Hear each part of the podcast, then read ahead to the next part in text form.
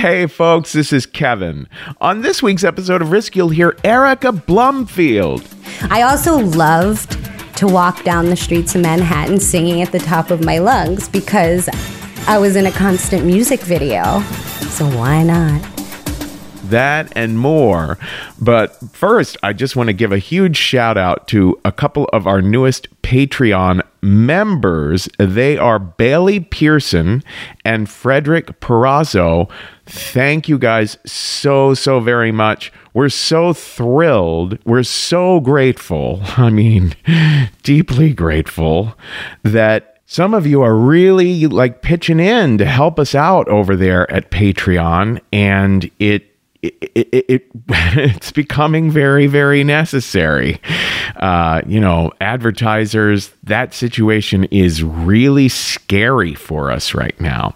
It's also scary for us and and a little surprising that our corporate workshops over at the story studio have dried up a little bit for the time being.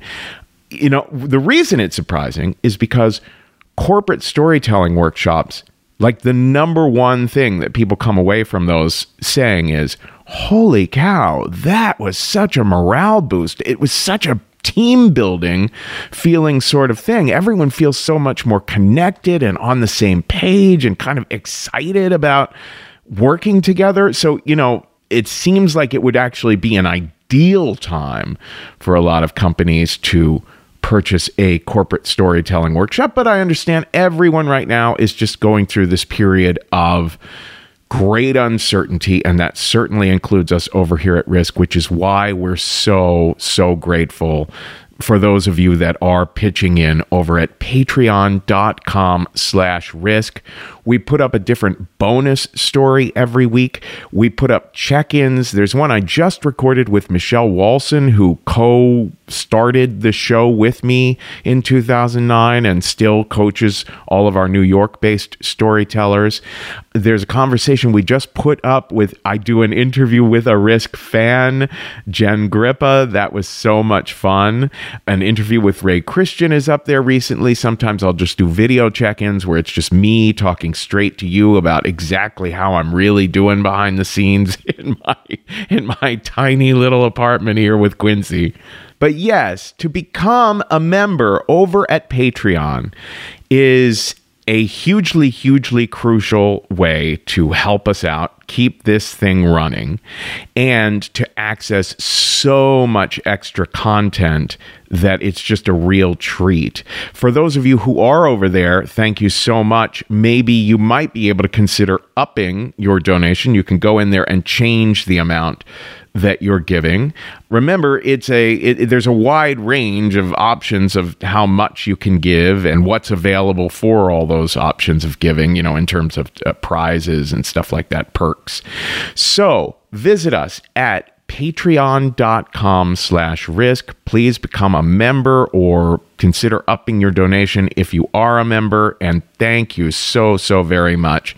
I can't express the gratitude really when you need mealtime inspiration, it's worth shopping Kroger, where you'll find over 30,000 mouthwatering choices that excite your inner foodie. And no matter what tasty choice you make, you'll enjoy our everyday low prices, plus extra ways to save, like digital coupons worth over $600 each week. You can also save up to $1 off per gallon at the pump with fuel points. More savings and more inspiring flavors make shopping Kroger worth it every time. Kroger, fresh for everyone. Fuel restrictions apply.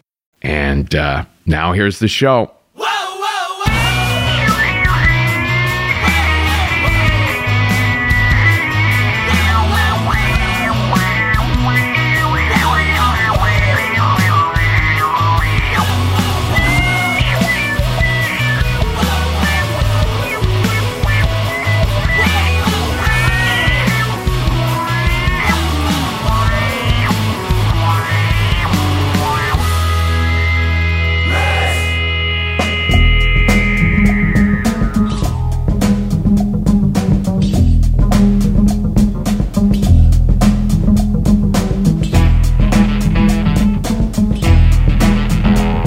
Hello, kids. This is Risk, the show where people tell true stories they never thought they'd dare to share. I'm Kevin Allison, and this is Herbie Hancock behind me now. We are calling this week's episode Passages. These are about turning points in people's lives or, you know, strange new things to get acclimated to on the road of life.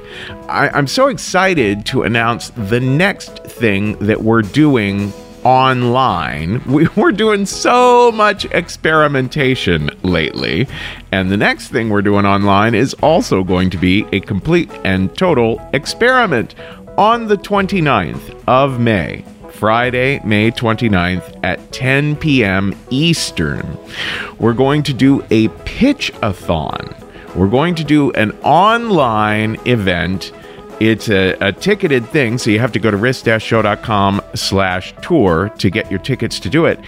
But it's going to be an event wherein you, Risk fans, can come on screen and spend a minute or maybe 90 seconds, we'll figure that out, pitching a story to us. And I will react to your pitch, give you some notes, maybe ask some of the other folks here who work at risk if they have any insights into it, you know, give you some tips on where what to do, you know, in the future with that story.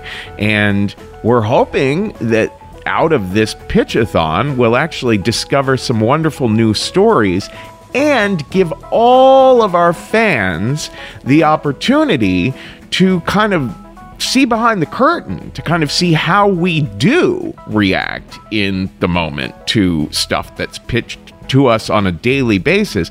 So we hope that this is kind of like a party, an online party, where we're hoping as many of you as possible, show up.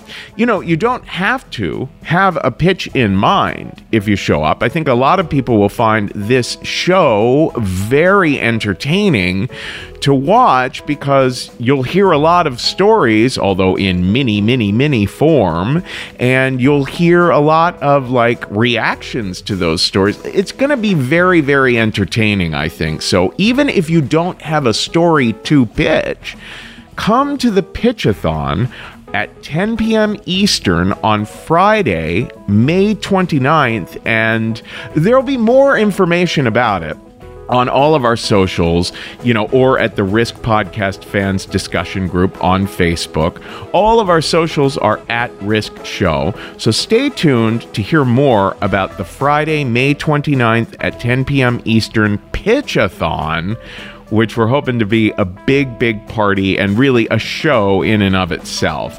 We hope to see all of you there.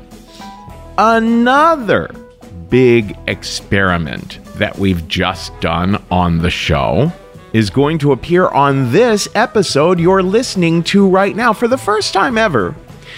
We've taken a story that was told live in front of an audience at a theater it was specifically the Bootleg Theater out there in Los Angeles. And we're intercutting it with more parts of that story that were recorded in private. So the storyteller told an extraordinary story for 15 minutes live on stage at the Risk Show out in Los Angeles. Then we decided we wanted to hear even more from her. So we sat down with Erica Blumfield and had her tell us even more about that experience. And we've created an audio experience where you will hear the interweaving of a story told live in front of an audience to a story that goes into another realm in the radio style storytelling. So I, will be very curious to hear what you think of this extraordinary story that our audio editor, John LaSala, put together on this episode. We're going to hear that story from Erica in just a bit. But before that, we're going to hear a story from one of our favorites, Lily Be in Chicago appeared on the Risk live stream show recently with a very daring, very risky sort of story, a revelation, relevate, revel, revelation. before all those who were tuning into the live stream. So we're going to hear that first.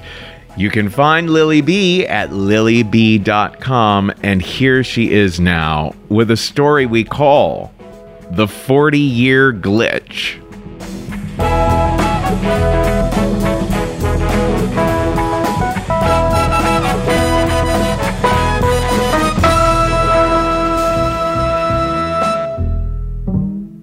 Please welcome to the virtual stage, Lily Be. Hi, everyone. Uh, so happy to be here uh, for the seventh time. All right, uh, let's do this. I am 40 years old and I am sitting in my living room in my apartment, November 2018. Just turned 40. I'm in my new apartment. I'm doing what it is, taking the dick inventory, the dick inventory of all the men I have been with in my entire life, asking myself, Lily, what the fuck is wrong with you? Like, for real, bitch, what is wrong with you? Because outside of your son's father, who, by the way, cheated on you, every guy after that has been progressively worse. And they were. Right after my son's father was the dude that lived in the basement with all the rats that wanted me to move in with him, and I considered it. The second, you know, was the alcoholic, abusive, bedwetting mama's boy. And then you had the curmudgeon who was manic depressive and didn't want anyone near him but wanted you all to himself. I mean, he was a Gemini. And then the most recent one, the, the one that did it was the 27 year old fuckboy from Naperville who took you camping and told you in a tent that you were gonna die, bitch. Really what the fuck is wrong with you? Because you're the least common denominator in all of these equations, is what I told myself. So it's got to be something with you and what you attract. And I know that I can be a little, I know my faults. I'm a bossy bitch. I'm kind of like mean sometimes. But there's got to be more. And I'd go down the rabbit hole of like, you're filling a void. A void left by dun dun dun, dun right, you're dead. So I decide that I'm going to reach out to my father and have a conversation with him. Our birthdays are close to each other. I'd make it like a birthday thing. So I contact him via Facebook Messenger because this is how close we are. And I send him a, hey dad, let's hang out. Let's do, let's, let's have a, a lunch. And he agrees. And in true my dad fashion, he uh, blows me off for like a month and then agrees to meet up with me. And I think I'm gonna go in on him because I want to go into this meeting like you motherfucker. Uh, but something happens in that month that I have to wait that I decide, bitch, it's been 25 years. I mean, just go in there and tell them how you feel, but don't fuck it.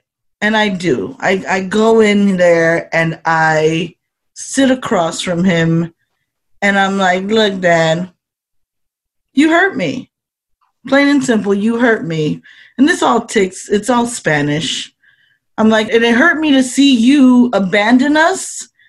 It hurt me to watch you raise family after family after family and leaving us in the cold, like legit in the cold. Me and one of his stepdaughters went to the same school, and he'd pick her up from school and let me take the bus home.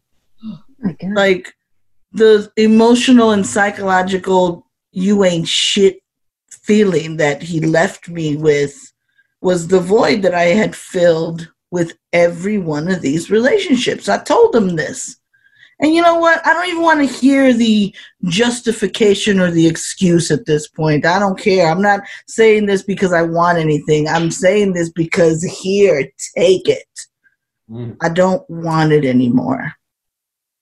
You are forgiven.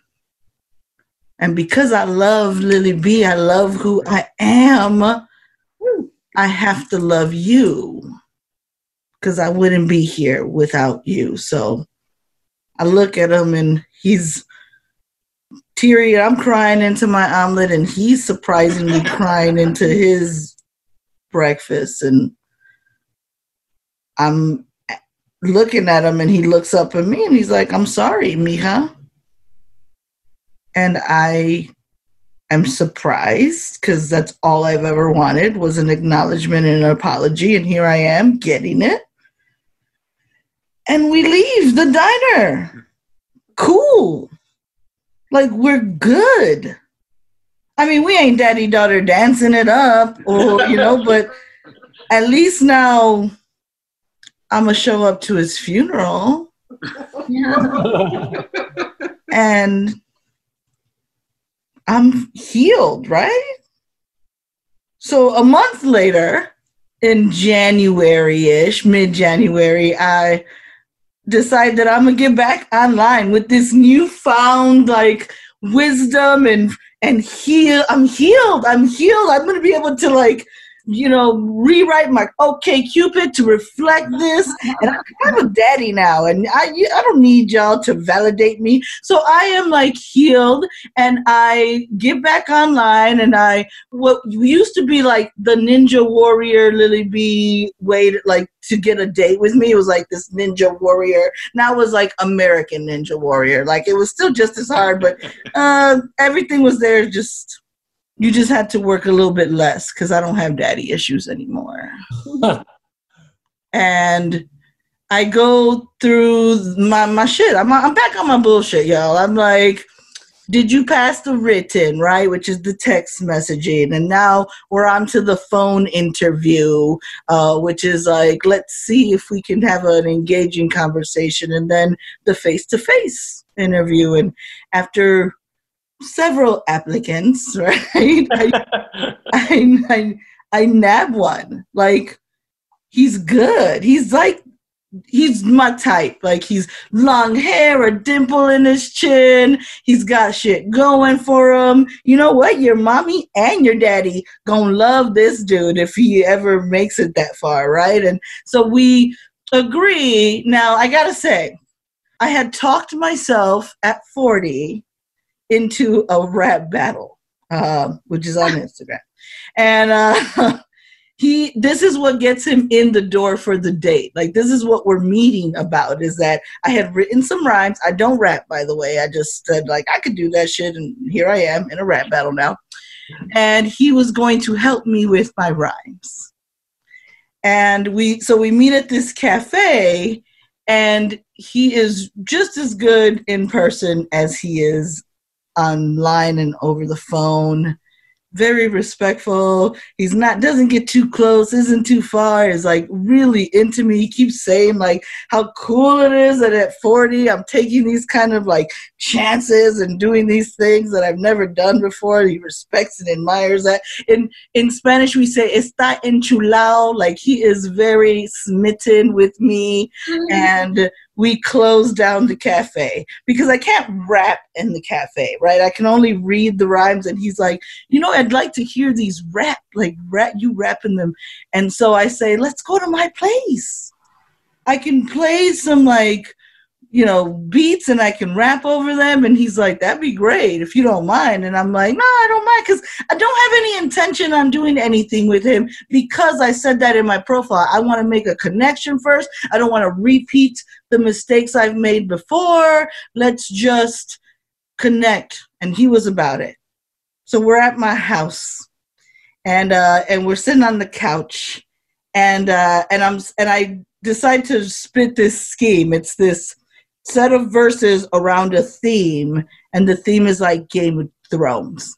And uh, I'm the mother of dragons, which means I'm catching that breath.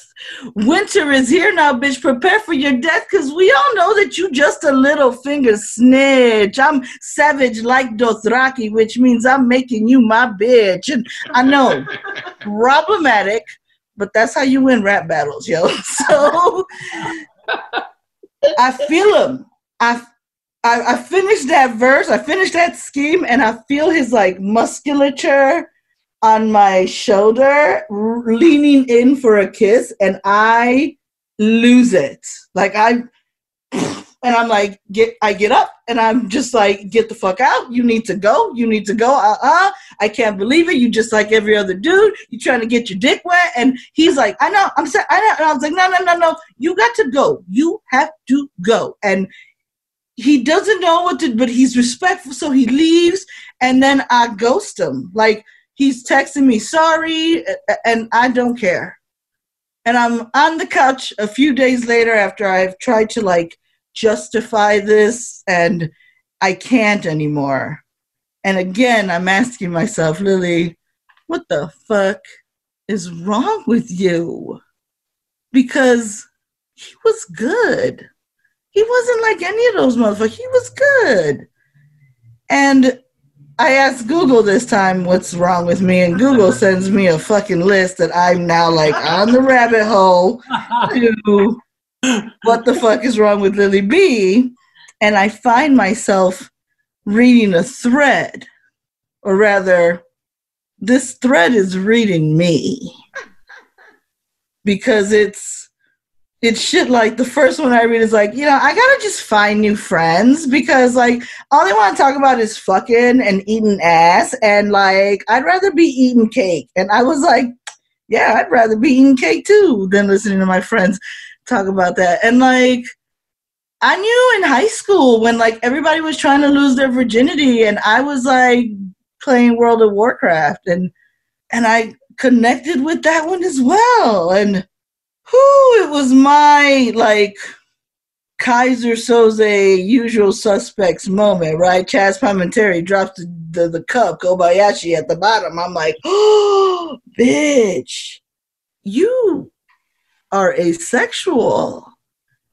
That's the Reddit group I was in. It's got a little ace with the pink, the, the black, white, purple, and gray little flag. And I'm like, holy shit it all makes sense. The fucking getting good at sucking dick so you didn't have to fuck. The pussy dry now because you're just not into it. Uh, the, even the time with the woman and all those dudes t- accusing you of cheating and you weren't like, OMG. Like it was, that was that moment.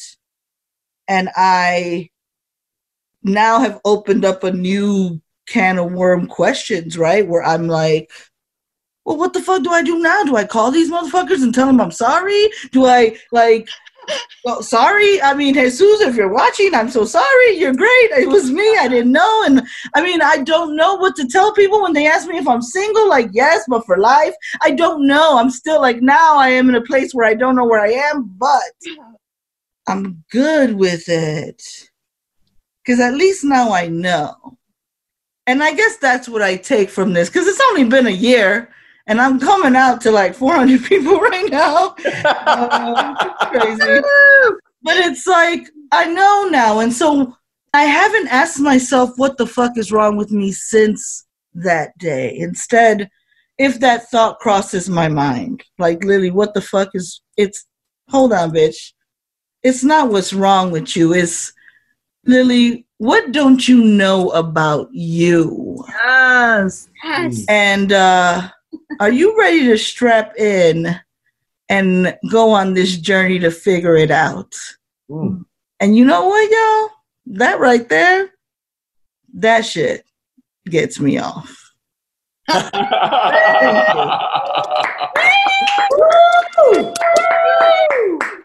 wow, wow, wow. Holy cow. Lily Be coming out to 400 people tonight. that is outrageous. That's amazing. And our apologies to Jesus.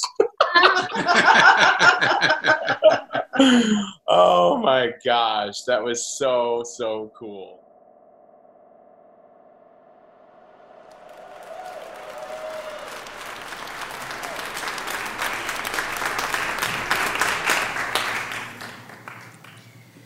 As far back as I can remember, I knew I was going to be a mom. I was one of those people who would see an adorable baby and be like, Yum, that baby's so delicious. I'm gonna eat them up. And even when I was in high school, I would imagine myself in the future, famous actress and married and on the cover of Vanity Fair, naked with a big pregnant belly a la Demi Moore. As it turns out, I'm 43 and I'm not a mom, and I decided that this is what's best for me. But you know, when I tell people, like when I meet people and I tell them that I'm not a mom and that this is what I decided was best for me, they'll say things like, Oh, but you must be a mom. You don't know love till you're a mom. You don't know real joy. You don't know gratitude. And I would Google like motherhood and things would come up motherhood, all love begins and ends there. But we know that not everyone can have children, and that can be really heartbreaking. And we know a lot of people don't want children for a lot of reasons.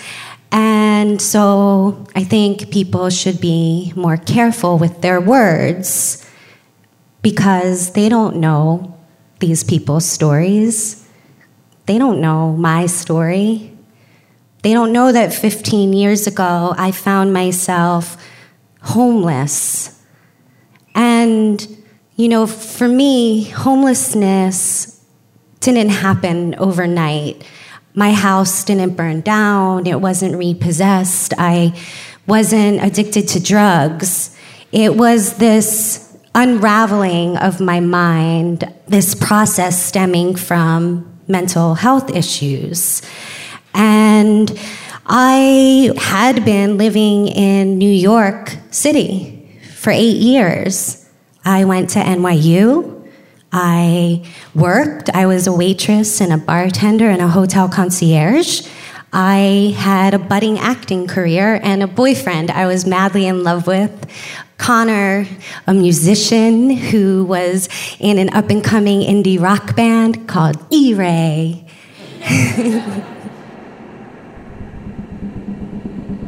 we met at an off Broadway theater in the Garment District of Manhattan, and I was the bartender, and he was the drummer in a rock and roll musical.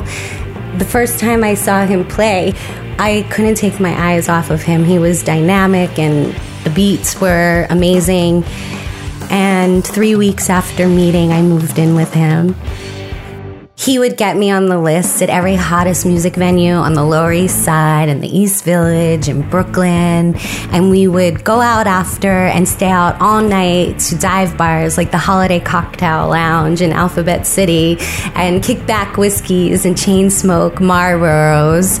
And every night he would sing me to sleep, our song 13 by Big Star which asks, Will you be an outlaw for my love? I knew he would be. And my life was everything I could have ever hoped for.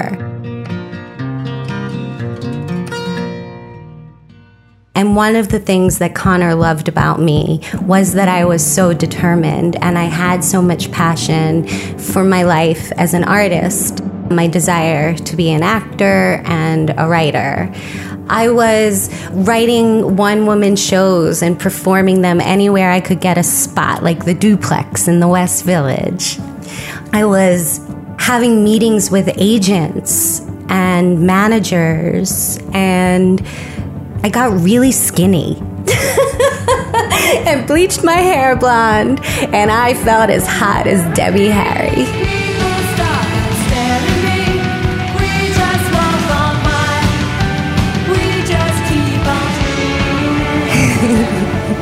And I was on my way to realizing all my dreams. And my boyfriend Connor and I lived in utter bliss for two years. And then he began touring all the time with his band, and I took it hard. over the course of the couple years that we were together, I had abandoned my social circle and had made him my entire life. And so I was also, for most of my adult life, estranged from my family. And so when he was gone, I was alone. And then this unraveling began of my mind, and I started experiencing these breaks from reality.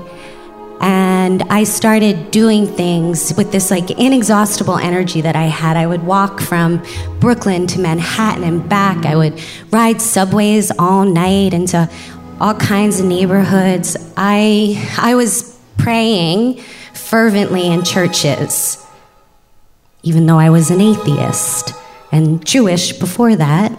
And I would walk the streets for so many days and so many nights that I, I became covered in the soot of the city.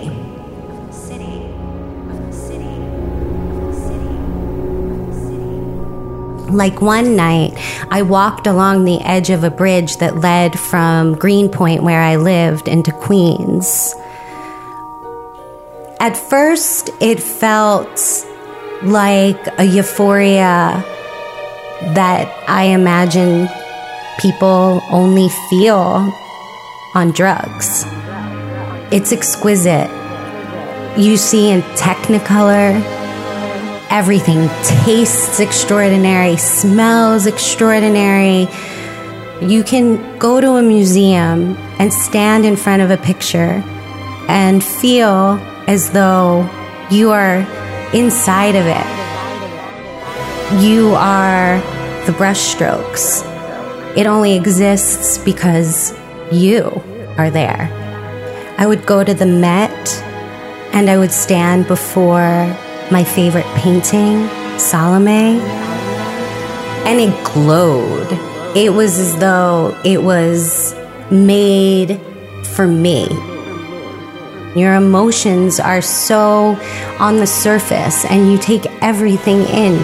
You're this vessel, or, or, you know, you just, everything is sensory. You have a flight of ideas that I would make millions on Shark Tank if I could remember any of them.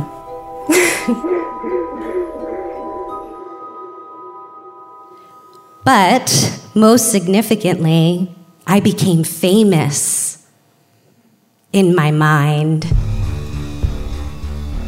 See, I was in the midst of a bipolar manic episode, but I had become the star of my own reality show, a la The Truman Show. Like Truman, I wasn't supposed to know that this show was going on. Unlike Truman, I loved being famous. And so I didn't talk to anyone about that I knew that this was happening, that I was being filmed 24 hours a day and it was being broadcast live. Now, I believed, even though I had never met them, that the producers of the show were Oprah and Madonna. And I believed that the whole purpose of the show was for Connor, the musician boyfriend, and myself to be in a band together.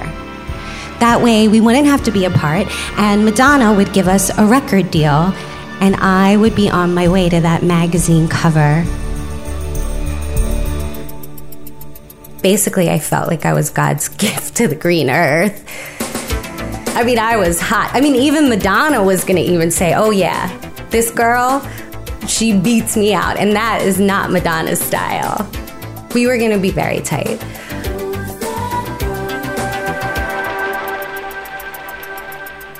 I had, you know, the self absorbed notion that I was so important that everyone wanted to know about me. Now, keep in mind, I wasn't ever a singer, and I can dance, but not like Madonna dance, not even close. But in my mind, I was absolute genius, and I knew sex sells. And so I wrote this song called Flammable Nymphomaniac. And it wasn't as if I was on TV with it or getting record deals. I was in my apartment singing it and gyrating around sometimes, thinking there were cameras in there. I also loved to walk down the streets of Manhattan singing at the top of my lungs because I was in a constant music video. So why not? I told Connor that I had made a little extra money while he was away. And we hired a professional music engineer and asked some of Connor's buddies to come into the studio and help us out. And we recorded this song. I dirty dance, late night. I'll leave you in a trance. Mischievous, devious, dangerously delicious. Are you gonna chance me? A flammable nymphomaniac. Are you gonna chance me? A flammable nymphomaniac. Make me burn, And from there, I wrote some silly songs and we would laugh and we called them the bedroom tapes. They were just something we did together for a lark. But as my delusion started getting stronger and stronger, that's when I believed that they would all be number one hits.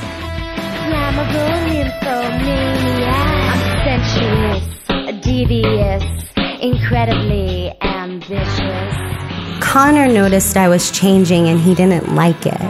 When we met, I was the kind of girl who carried a journal around with her everywhere she went and would sit in Washington Square Park and read great literature all day. But now I was this girl on the loose and I was starving myself, flirting at parties, trying to get business cards from managers and people in the music industry. And I was trying to ride his coattails. He was humiliated too because he was a serious musician. I mean, his band was being called a more inventive Coldplay. And I was a joke.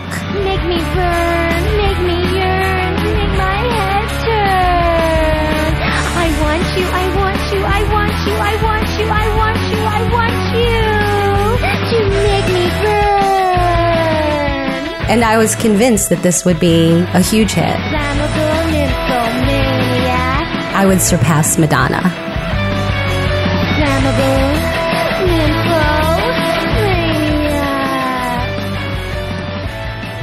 Now, Connor, he didn't want to be in a band with a girlfriend, especially one who couldn't sing and never played an instrument.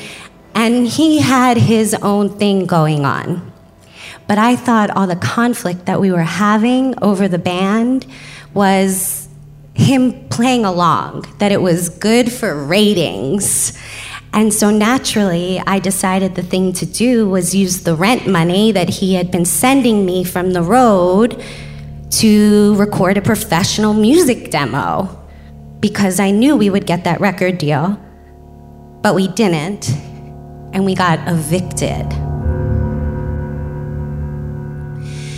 And even though I went to a doctor and started some treatment and got diagnosed with bipolar disorder and started taking mood stabilizing medicine, even though I thought they were sugar pills, Connor did not want to be in a band with me, and he also did not want to be with someone with mental illness, he said.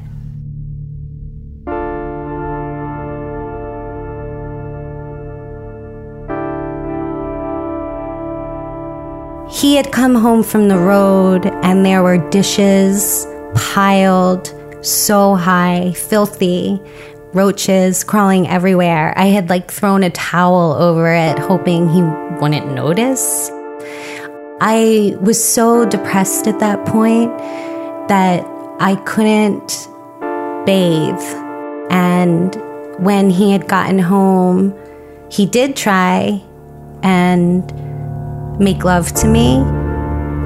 And it had been so many days since I showered that he had to ask me to go shower. Ugh.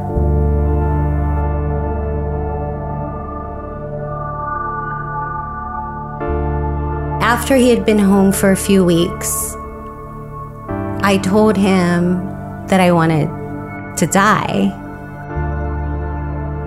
Things were strained. I knew the end was coming in the depression. And I picked up a knife and I held it to my wrist. And he said, Go ahead and do it already.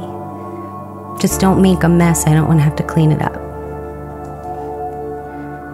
But when I was manic, I thought, what great drama. And he broke up with me. Eviction was pending. He moved his stuff out. And I was alone, waiting for the knock to come. So I, with the little money I had, flew out west to Los Angeles with my one vintage blue 1950s suitcase with a busted lock from the Goodwill, my floral decoupaged hat box with my favorite hat, a white wide brim hat like the one Bianca Jagger wore the day she married Mick, and my bottle of mood stabilizing pills. And I knew that Connor would follow me to LA and we would get that record deal. And I found myself with almost no money and without a home. So I checked into a sex worker motel. It was in Van Nuys, the porn capital of the world or California, and it had a nautical theme. The bed was itchy, I remember, and I was convinced there were bed bugs, and I slept in the bathtub with my blanket and the pillow. There were people living there with children, also homeless. There'd also be some tourists, though. Maybe they didn't realize where they were checking in. I guess the idea was that you could be in and out you didn't have to rent the room for the whole day. They were conducting their business out of there. I would see people passing through, leaving rooms. It was this bizarre juxtaposition of some tourists sitting out by the dirty pool with women in Daisy Dukes and tops that could have been mistaken for bras and strange men walking in and out of the lobby. And I remember watching everyone thinking, what good actors. This seems so real. Something that was a theme in the mania, too, was that somehow I was going to be able to help people. It seemed purposeful for the show as well. Good ratings, and I was somehow going to be able to help a sex worker get off the street. That I was going to be able to help. It was like sometimes I was dangling from this thin thread of reality, where I would question the notion of this reality show. And I would think, if this isn't real, you're in serious trouble. But the delusion was so grand and it was so powerful that it would like push that little bit of reality out of my mind and get a grip of my mind. And I'd think, the producers have a plan, and ratings must be sky high. Everything's gonna be fine. I would go to the Goodwill and try on outfits just for fun. I spent a lot of time looking in the mirror and like doing monologues into mirrors and I just sauntered the streets and would talk to whoever would talk to me. In LA, I used to spend a lot of time at Marilyn Monroe's grave crying and saying, The world destroyed you, like the world is destroying me. I'm at the store on the corner just down from the motel, and I was buying some donuts, counting out pennies, when the purple eyeshadowed prostitute whose room was next door to mine with these like talons for fingernails. She handed the woman behind the counter a dollar and she said, It's on me. And we walked out and I thanked her and she told me her name, Sapphire. And as we walked back towards the hotel, she looked down at my feet in my flip flops and she said, Girl, you have got to get those feet pedicured. I'll loan you some polish. She continued and she said, Look, I don't know your story. I don't need to know your story, but you seem like a nice girl. There's a blood plasma bank not far. You can sell it, get some cash, and they give you a juice and cookie too. I'm at the plasma bank, and the guy behind the counter, he's like very pale and chubby, and he's wearing a lab coat, and he hands me the form to fill out. And I look around the room, and I think these are not the type of people I'm accustomed to being around, and they certainly don't smell like the people I'm accustomed to being around. And I think, wow, the casting department is so good.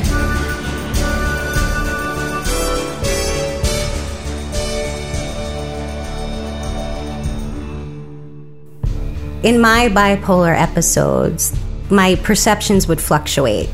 When I was more on the depressive side and I would pass a homeless person or see, in this instance, in the waiting room of the blood plasma bank to donate, I was scared. I was scared. I would have this sense that my situation was dire, that I was lost, that I was alone, that I was in danger. But when I was manic, I believed they were the extras and I was the star. And there was this plot line running through my head a successful college graduate, New Yorker, has a fall and ends up slumming it, losing everything. And the idea of me clawing my way back would show that anything is possible. It was all very exciting. I was getting to meet a sex worker in the flesh. I was going to a place where I remember I had only known about from some dark ABC special once that my parents let me stay up too late to watch a blood bank. And so I'm filling out the form like history of this, allergies, medications you're on, and I hand it in to him. He's looking it over and then he, looks up at me and he's all red in the face now, scrunched up. And he started shouting at me Your plasma is toxic. What do you want to do? Give mothers two headed babies? And I was stunned. The image of the mothers distraught looking at their deformed baby, the thought of my own deformed baby, and that thin thread that I was dangling from, I was grabbing a hold of. And maybe the medications kind of working, and the shock from what he said. I'm mentally ill. And I have to take this medication for the rest of my life. That's what they said. They said it would be a very slippery slope without it. And if that's true, what would happen to my baby?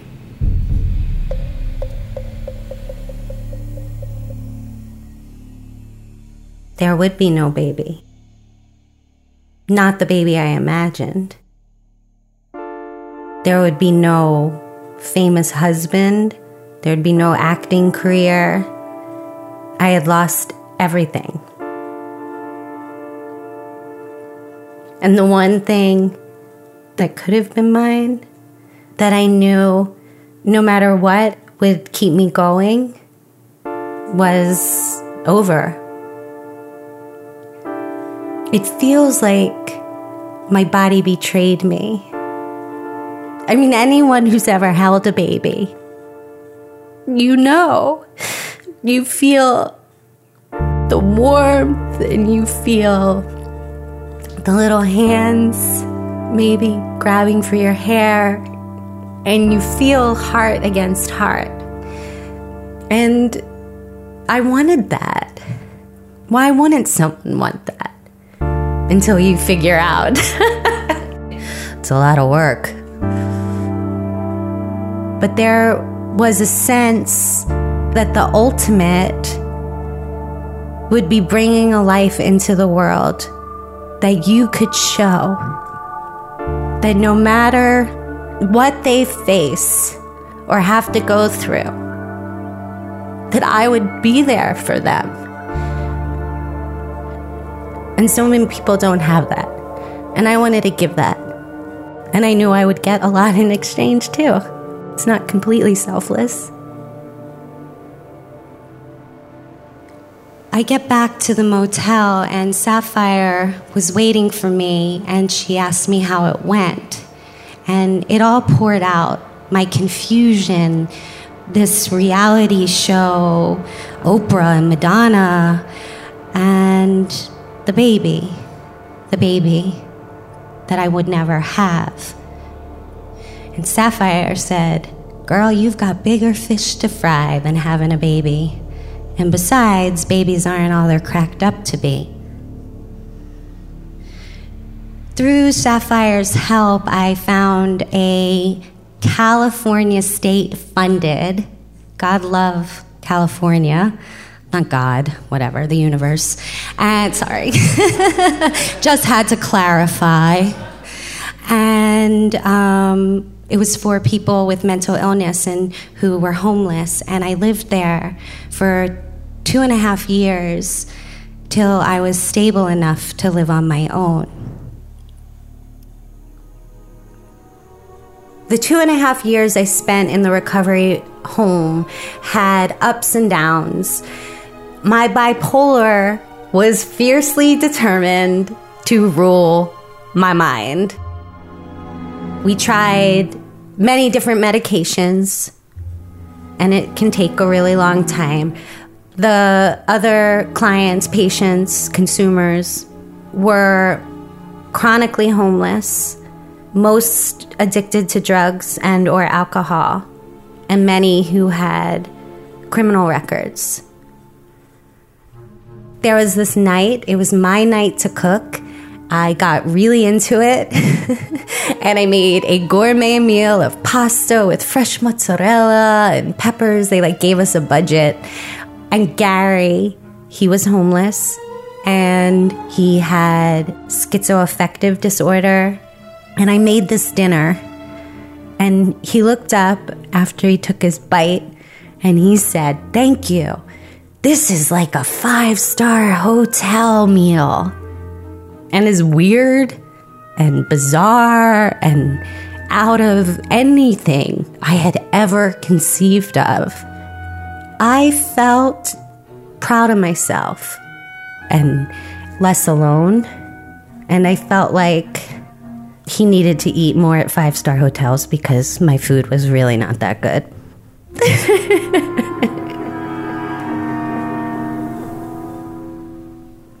but I had so much love to give.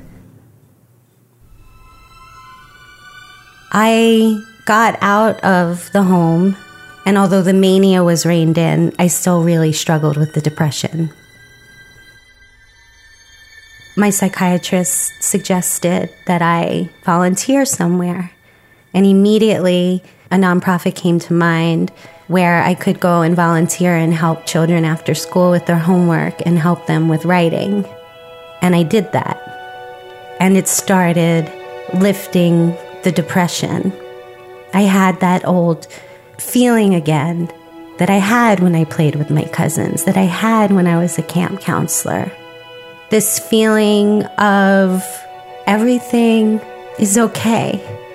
It saved me because it allowed me to contribute to something bigger, something important for kids who didn't have a lot, right? Some kids have all the luck and all the privilege, some don't. And maybe even that in a way. Just this desire to help those that people may not realize need help. They knew I was had gone off my rocker and I had a special conversation with them. They had called me in and they recognized me from the neighborhood. And I'm really passionate about people being given a fair chance in this life and people looking out for people because people look out for me.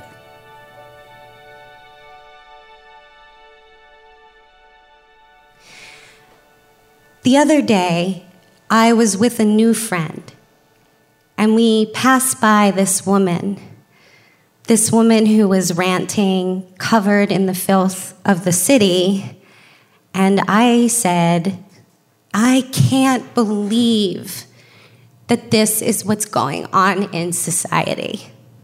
I can't believe that this is happening, that we walk by people who need help, myself included. And he said, She's never coming back. She's a waste of a life. And I thought to myself, how many people walked by me and thought that? And I thought, how many people didn't? Like Sapphire. And I said to him, One day I'll tell you my story, and maybe you'll change your mind. And the only thing I know to do is share my story so that people realize that every life is salvageable. And so when people say, you must be a mother to know joy and love and gratitude, I know that what I feel, all of those things that I feel for the people who helped me along the way and who continue to help me, is immeasurable. Thank you.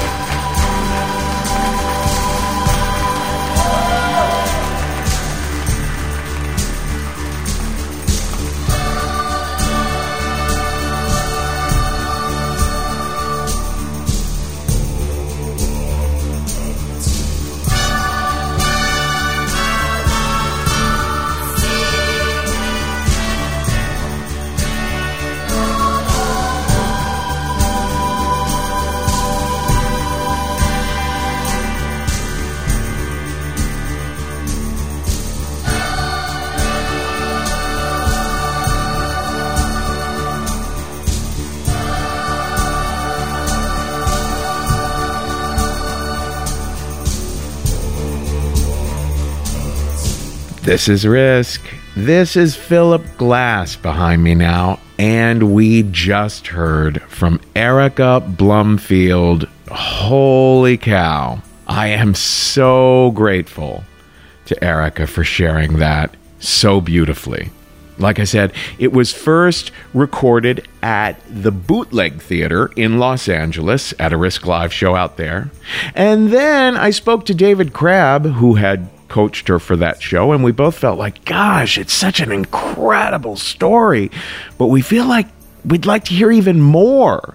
So David sat down with Erica at his home in Los Angeles and recorded other sections, and then we kind of wove them together. Well, specifically John LaSala, our audio editor, wove them together into that extraordinary piece.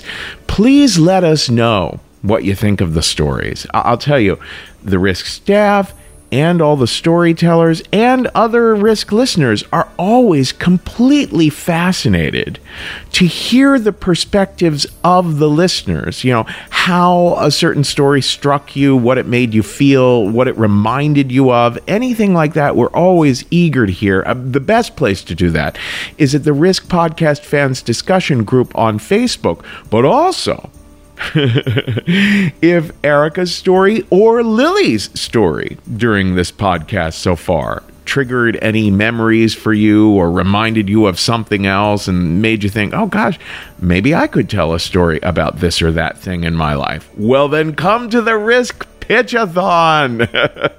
it's a pay what you wish deal. It's May 29th at 10 p.m. Eastern. You email me at kevin at risk-show.com if you think you might have a pitch that you'd like to make in front of a bunch of other people at the Risk Pitchathon.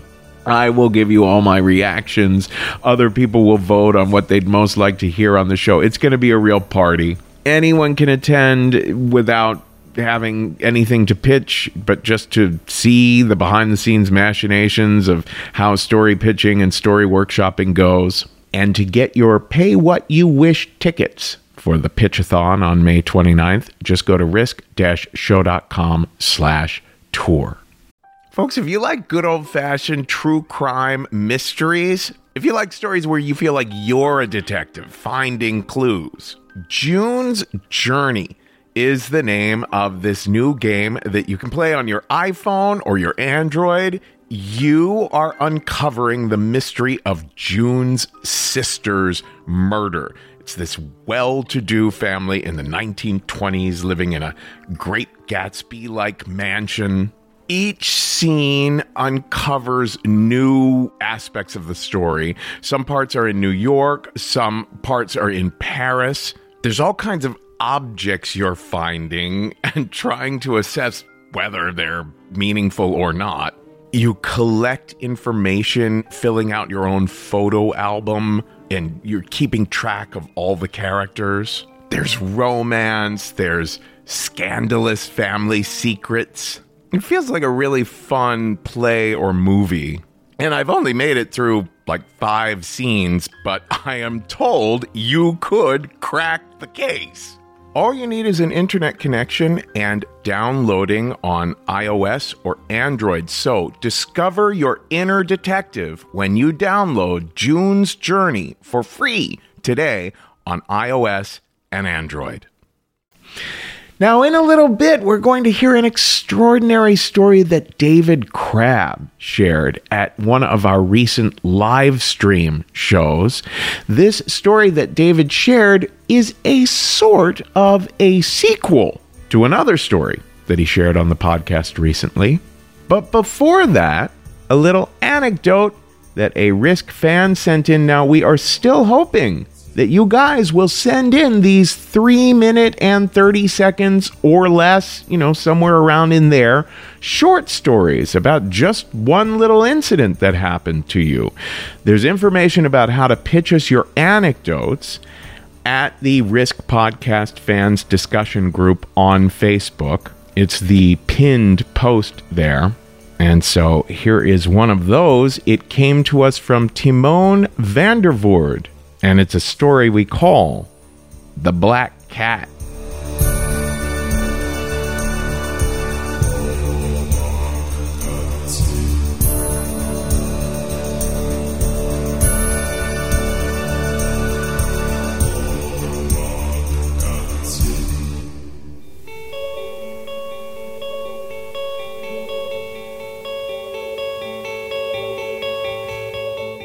You know what happens when your whole city goes in lockdown and you're only allowed outside recreationally to exercise?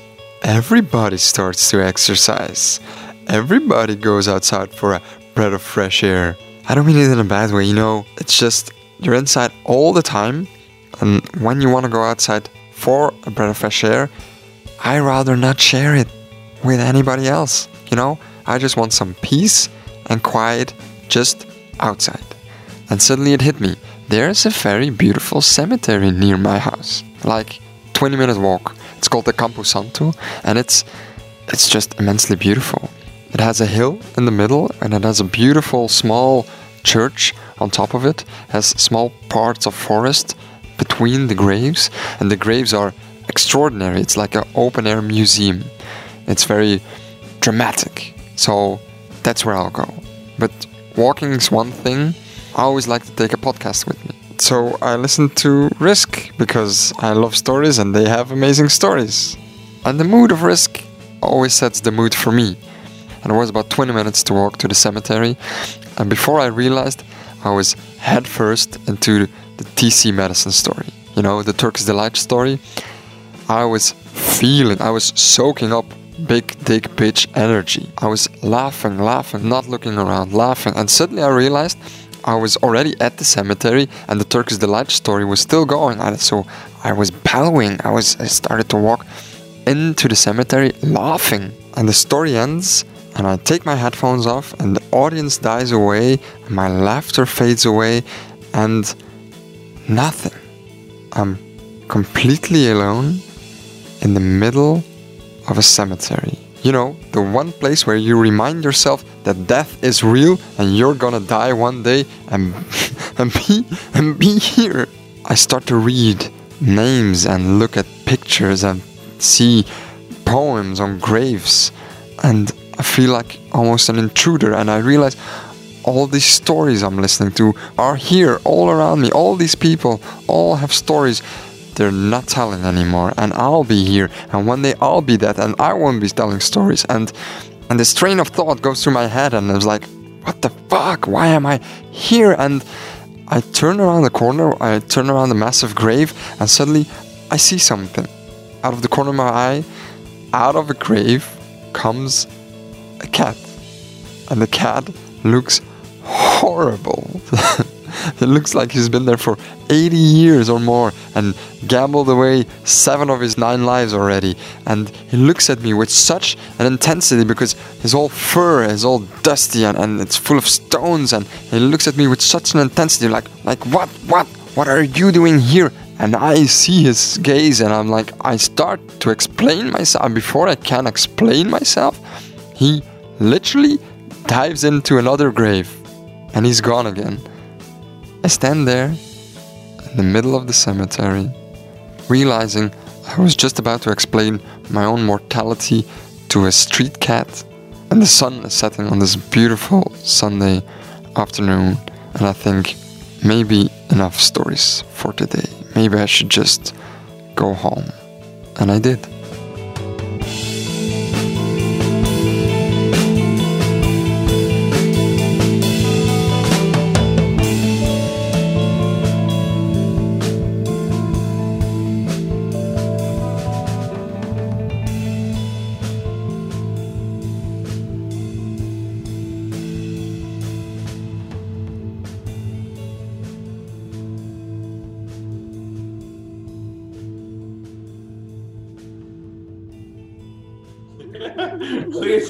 Welcome to the virtual stage, David Crabb. Hi. Oh my God. This is so fascinating. Just before I start, just I love, like, I was listening to Jana's story and the chat function. Just people, as she t- thinks about it, they're like, no, girl, don't go. It's not safe. It's just, it, it like ups the stakes of this whole, pro- it's amazing. It's amazing. Thank you for doing this, Kevin. So by the time I graduated from high school, I lived in over 20 different homes. When I tell people this, they almost act like they want to call like social service, like retroactively, but it's not all bad. Uh, my parents got divorced when I was two, and they shared custody, so there was that kind of doubling. And there was also like my dad was married and divorced three times. My mom, we lived with her fiance for a while. We lived with another boyfriend for a while. So there was that. And some of the moves weren't even bad. Like there were times when my mom got like promoted to manager at the maternity store in the mall. So boom, I was getting like a new apartment with my own private bathroom. Do you know what I mean? For me, this idea of moving around a lot is sort of exciting and joyful. And even my mom shares that with me. Every time when I go home to San Antonio, Texas, my mom and I can blow a whole afternoon just going to old places that we lived. We will literally, for five hours, like weirdos, like park outside of other people's houses and just be like, Do you remember Thanksgiving? Um, we laugh, we tell stories. There are times when we've even gone to places that don't maybe have wonderful memories, and we've like cried together. And my mom is funny because she loves uh, criminal forensics. She has all like the Ted Bundy books and the John Wayne Gacy books and all of that. So she calls us returners. Uh, returners are a real thing. Um, there are numerous famous serial killers who've only been caught because they can't not go back to the scene of the crime when they're like carting the body out. Literally. So they're photographed and that leads them to the killer, right? It's a crazy thing. So my mom and I are that, but like the fun, non murdery, like son mom version, you know? Um, and I think that because of this moving around, I, I really connect like sense memory and feeling to places. Like I really feel strongly that like a geographical place is where like a feeling lives. And I have this, maybe it's a superhero power, but it could be a weakness depending. I have this thing where I can go back to a place and feel so closely the way I felt when I was there. Now, I have been with my husband Jack for 16 years, and we live most of the time together in New York. And for all of our years in New York, we only had two different apartments. But when we moved to LA in 2016, let's see, we've been here um, five years. We've lived four different places already. I'm really collecting sense memories at this point. One of the places that we lived was a little house in 2018, and we were so happy to live in this house together. Uh, it had a little yard um, for our dog, Charlie, who was kind of like he was a little Jack Russell Chihuahua, and he was like our son. And we loved this place. And three months into living there, we got a notice from the owners that we were going to be evicted. Now, that was a struggle enough, but uh, the other thing we were dealing with was our little dog had a brain tumor. And for the months that we were fighting with the people that owned the house, we were also going back and forth from a veterinary cancer center trying to like save our little dog's life. And throughout all of this, I have Crohn's disease. And if you don't know what that is, it's an autoimmune disease uh, of your guts. And that was acting up because I was stressed. I mean, our life was literally a country song. It was like everything bad that could happen was happening. and then by the time April came around, which was our last month in the house, we were packed up Unfortunately, our little dog died, and we were about to be homeless for a month. Now, uh, when I say homeless, we're not really homeless. Uh, we had a beautiful house waiting for us June 1st, but we had this weird month where we didn't have a place to go. So we depended on all of our friends and their kindness. We, you know, watered people's plants. We stayed in guest rooms. We fed cats when people were out of town. And it was fine. And the first place that we ended up during this whole phase was a little tiny studio apartment right across the street from the big blue Scientology dormitory building. You've seen it in all of the documentaries, it's the giant blue iconic building. It was the lowest I've been in my whole life. And in that little tiny studio apartment with my six and a half foot tall husband, Jack, I was just losing my shit. He would go to audition and work, and I would just sit and stew and weep and stare out the window at Scientologists. I mean, I would watch them like it was like an Attenborough special. Do you know what I mean? I would just watch them gather and talk. And like, you know, they wear the little black and white suits. Um, they always have little keys on bracelets and walkie talkies. They're putting out fires, like peas and carrots, peas and carrots. They're very busy extras in a movie with no lead. Do you know what I mean? And at a certain point, watching them, it was almost like watching an ant farm. Do you know what I mean? Like just cycle through. And it reminded me of my own grief. It seemed never ending and pointless. And it was just going nowhere. Thank God eventually we got out of that place and we moved into our new house. Now, I had a one year job as a professor at a college in LA, and along with it came this beautiful, miraculous gift a beautiful little academic housing house. Tiny little house, huge green front yard, literally a white picket fence across the front of it. Like it was idyllic. This house was like a place to like recharge and like rebuild my family, really. It was amazing being there. Um, my husband played piano all day long. He uh, discovered that he loved plants because he had the space to actually explore that. I taught, like, I walked to my class, like paper chase and shit, like professor in, like, you know, the patchy tweed coat. I love my students, I love their energy. I even did a solo show that was in my living room where 10 people bought tickets and they came to the house to see it. Like, this is how much I love this house, is what I'm trying to get across. You couldn't make me leave it to perform theater. And most importantly, we adopted a new little dog, this little mangy, hairless, just mutt from Tijuana that we named Frankie. he was like the last piece of our house, and he was the last piece that we needed during this really amazing house. And that house, if a place geographically is muscle memory, that place is just joy for me. And I'd be lying if I said I didn't occasionally drive by sometime and just like feel like the golden like heat radiating off it of that happy, happy time.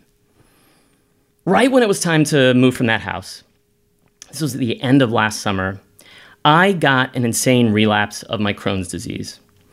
Now, if you don't know what Crohn's disease is, it's an autoimmune disease um, like arthritis or lupus, uh, all sorts of you know uh, gut diseases, and it means that your immune system attacks itself. And I got sick really quickly. There was internal bleeding. I lost weight. My doctor was like, "I've never seen it happen this fast. You've lost so much weight. We have to go straight to the silver bullet." And I was like, "Well, what's that?" And he said, "It's a thing called Remicade, and it's an immunosuppressor." It's an infusion like chemo, and you're probably going to need it every four to eight weeks.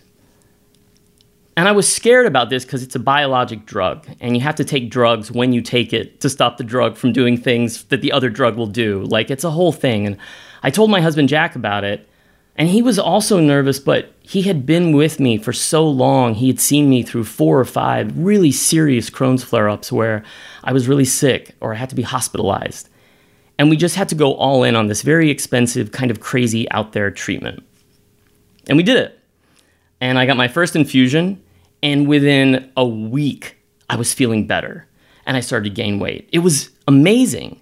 And it is a weird treatment because it essentially, you know, if you have an autoimmune disease, it means your immune system is attacking itself. So it might sound weird to you to be like, why would you want to kill your immune system? Because that's what this does. But I mean, like, who needs an immune system when it's killing you, right? It's not like some sort of global pandemic or plague is going to descend upon the world and leave you very vulnerable to disease and death. That's never going to happen. Cut to a month ago. it became very clear to all of us, you, me, everyone watching, everyone everywhere, that we were in the shit. And my doctors started telling me, and I do have a small team of them that do different things. They either told me during appointments or emailed me, you need to not get this. David, you cannot get this. And I had an appointment, even with a dermatologist. It was like a checkup. And as I was leaving, she shut the door and stood by it. It was very noir. And she was like, David, you need to be careful. And like, you know, when the doctor that just like checks you for moles is like being all like, you know, Ozark, weird, intense suspicion with you, like it means something, right? I told Jack that I was scared, and Jack was scared too, because in the weeks leading up to this happening, what my husband does is teach people piano. So, for the weeks leading up to this reveal that there was a disease you could have and not show symptoms of for 14 days, my husband was in the homes of no less than 20, 25 different people, many of them children, shaking their dad's hands, hugging their moms, sharing piano keys with seven year olds and nine year olds and 11 year olds. And there was this panic that set in where we both almost felt like I already had it. And we knew that I had to get out of the house. So we reached out to some friends, and a friend of ours uh, was shooting a Netflix show in Canada and said, Go to our place in uh, downtown LA.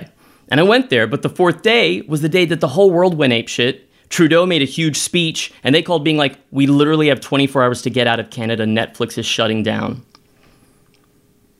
So I just put on Facebook, Does anyone have a place for me? Does anyone have a home for me? And I got a message from an old friend who said, Hey, David, if you want, my little studio right across the street from the Scientology building is going to be open because I'm going to go be with my family. And I told Jack this, and we packed up my stuff and we drove there in masks and gloves. And as we pulled up to the apartment, Jack asked me, he said, Are you going to be okay? And I said, Yeah, yeah. And he asked me that because he knows how I am about places and he knows what we went through here. And we didn't hug or shake hands, and it like hurt that we couldn't do that because I never had had that before with the love of my life, you know? And I walked into the apartment, it was like immediate muscle memory negative reflex. Like the bed was the bed I wept on and like screamed into a pillow. The couch was the couch that I cried on. Like it was all terrible. And on top of that, I also had just the fear and anxiety of waiting 14 days to know if I was going to maybe have this thing that I probably, according to my doctors, maybe wouldn't survive. So I just paced around in this cage really and every cough was like the end and every sore throat when i woke up in the morning was like a tombstone and i would like hate read these articles about what older people and people who were sick and people who were immunosuppressed like me what they were going through if they got this disease. But mostly i would just look out the window and watch scientologists. Uh, i would sit and just watch them do their thing. And they're, you know, they're such an easy target. I, I could look at them with such an animosity because they weren't doing any of the things. They were standing two feet apart. They were shaking hands. They were breathing in each other's faces. And then two days after I got here, all of a sudden they weren't. They were wearing masks. And then the next day they were in gloves and they were like five feet apart. And then two days after that, the Scientologists just disappeared. And I didn't see them the way that I didn't see my husband or my friends or that anyone saw me or that none of us saw each other. And it might be cliche to say this, but I was like, oh shit, we really are all in this together, even the Scientologists. You know what I mean?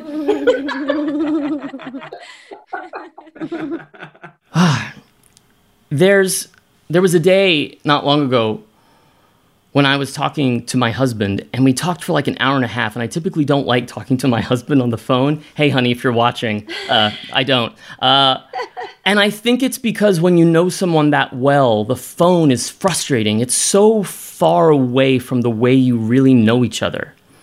And it was really beautiful that I got to have this like 90 minutes with him. It was so nice. And when I hung up, I was filled with this rush of like sadness that I hadn't seen in like three weeks.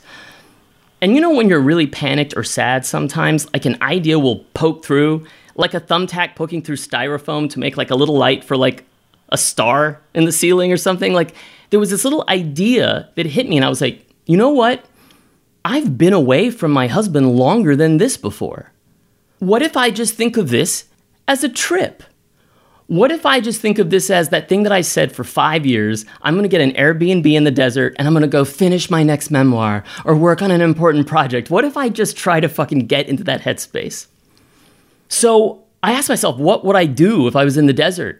And I was just alone and I had that space and I was like, well, I've always wanted an idea wall. I know that sounds crazy, but I've always wanted one of those walls with like index cards and post-its, like the serial killer wall with like the thread and all that, with like here's my book idea and my sketch idea and my. And I made it. I just took a painting down. Also, sorry if the you're, Jillian, if you're watching this, I took your painting down, but it's safe. Um, and I put up all my post-its and index cards with all my ideas, and then I thought, well, what else would you want to do? And I was like, I'm going to exercise. I've been saying I'm going to exercise for a long time. So I found Ryan Heffington with his crazy Instagram aerobics dance party. And I like went to church, like crying on the floor in my underwear, like wearing like a dish rag as a turban, like to like Stevie Nicks and Robin. It's amazing. And then I thought, you know what? I have this app called Headspace. I've been threatening people that I'm going to become a meditator for decades. and I started doing it. And you know what? Two or three times a day, that shit feels good. And then I was like, there's a blender. I've always wanted to juice. I've never juiced. Girl, I make myself a green juice every day, and you know what? That shit is good. It's fucking delicious. You know, I don't want to be tone deaf here because I know that we're all seeing these articles. We read the news and it's tragic and it's heartbreaking. And then you see like the medium.com article where the girl's like, three weeks into the pandemic and I got my thigh gap back. You know what I mean? Like I'm, I, I know that like there's a line there for hobbies and interests, but really, like, even that girl that got her thigh gap back, like all of us, I feel like this is this opportunity to like remember that this is all precious. Like, our lives are precious and our friends are precious. And I'm greatly privileged to have friends so precious that I, I can just go to a second house. Like, who fucking has that in the world? Some people don't have one. And my husband is precious. And all the houses I lived in are precious. And even though the dog who is gone, and I swear I see his shadow around here all the time, is precious. So is my living dog, Frankie, who is waiting for me to come back home, like a 10 minute walk from here right now. Oh, I didn't mention that.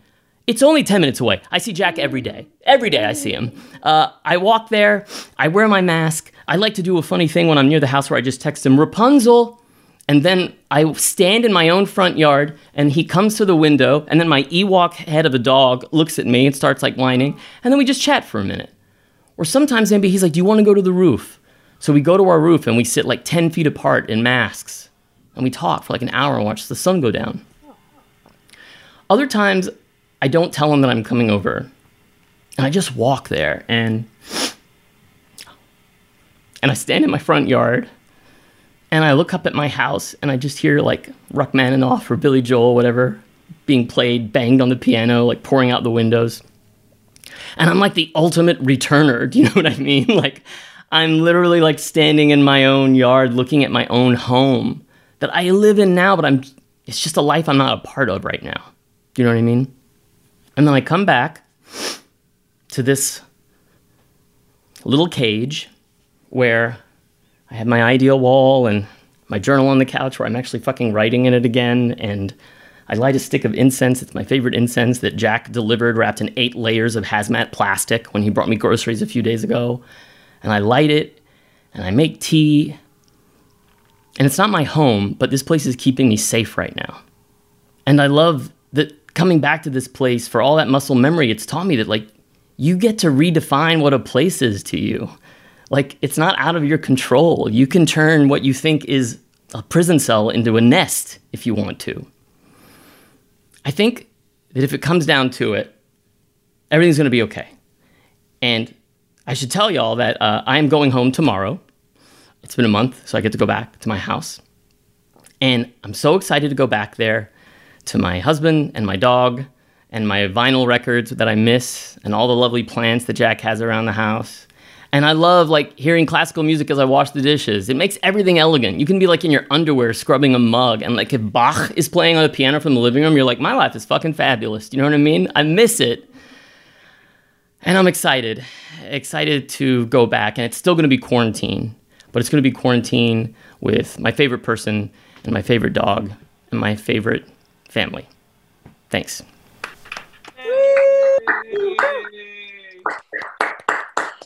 Oh my goodness gracious.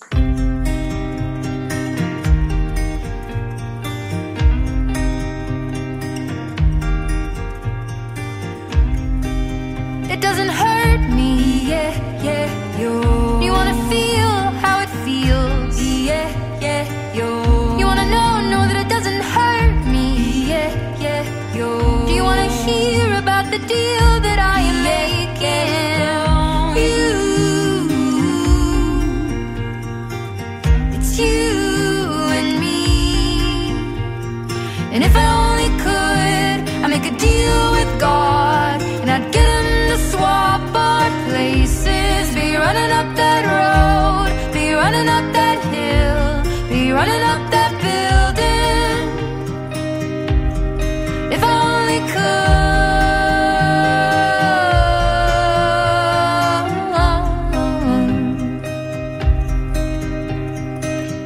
That is all for this week's episode, folks. This is First Aid Kit covering Kate Bush behind me now. And before that, we heard from Risk's own David Crabb. David uh, produces the Risk shows out in Los Angeles and he teaches for the Story Studio.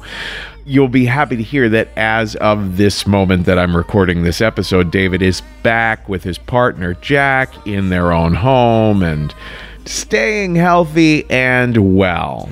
So, oh my goodness, there have been so many moments like that during these Risk live streams where you just really, really feel the moment you know like there there have been several of the stories told in risk live streams where I don't know. It just really, really felt like we were so connected as a community. You know, like there's usually about 300 or so people tuning in, and it's it's a very unique experience to be at one of those live streams. Now, we don't have a live stream to be announcing right now, but I've announced already a couple times that we are having a pitchathon on May 29th at 10 p.m. Eastern and 7 p.m. Pacific. And it's pay what you wish. You go to risk-show.com slash tour to get your tickets, and you can email me at kevin at risk-show.com if you have any interest in doing a two minute long pitch of a story at the pitchathon and then getting my feedback, maybe some feedback from some other folks on the staff, definitely feedback from the rest of the audience. You know, people will be kind of rooting for what they'd like to hear on risk eventually. So it's going to be a really, really interesting, fun night. Don't miss that. And don't forget all of the educational opportunities we have at thestorystudio.org.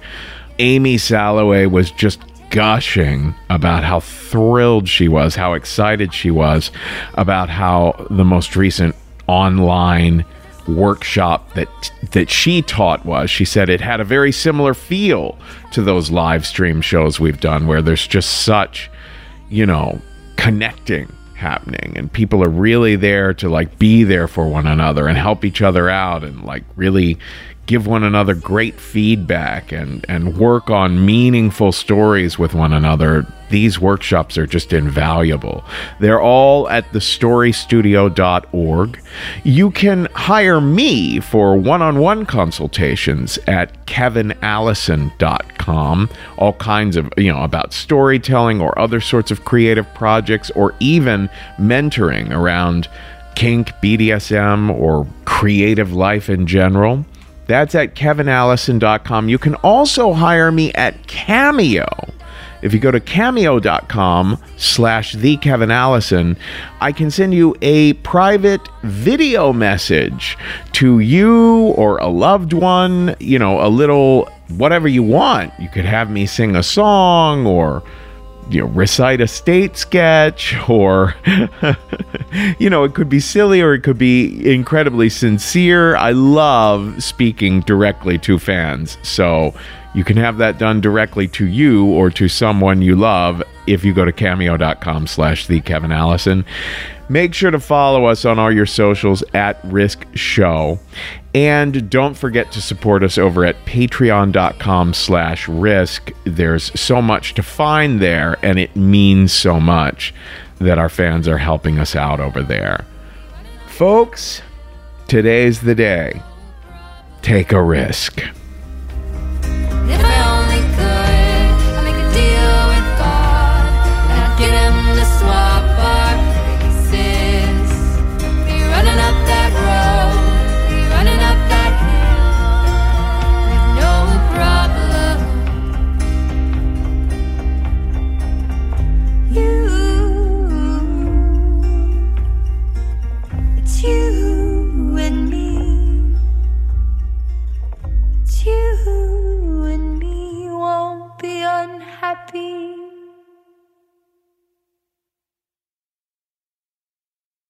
A very risky sort of story, a revelation, revelation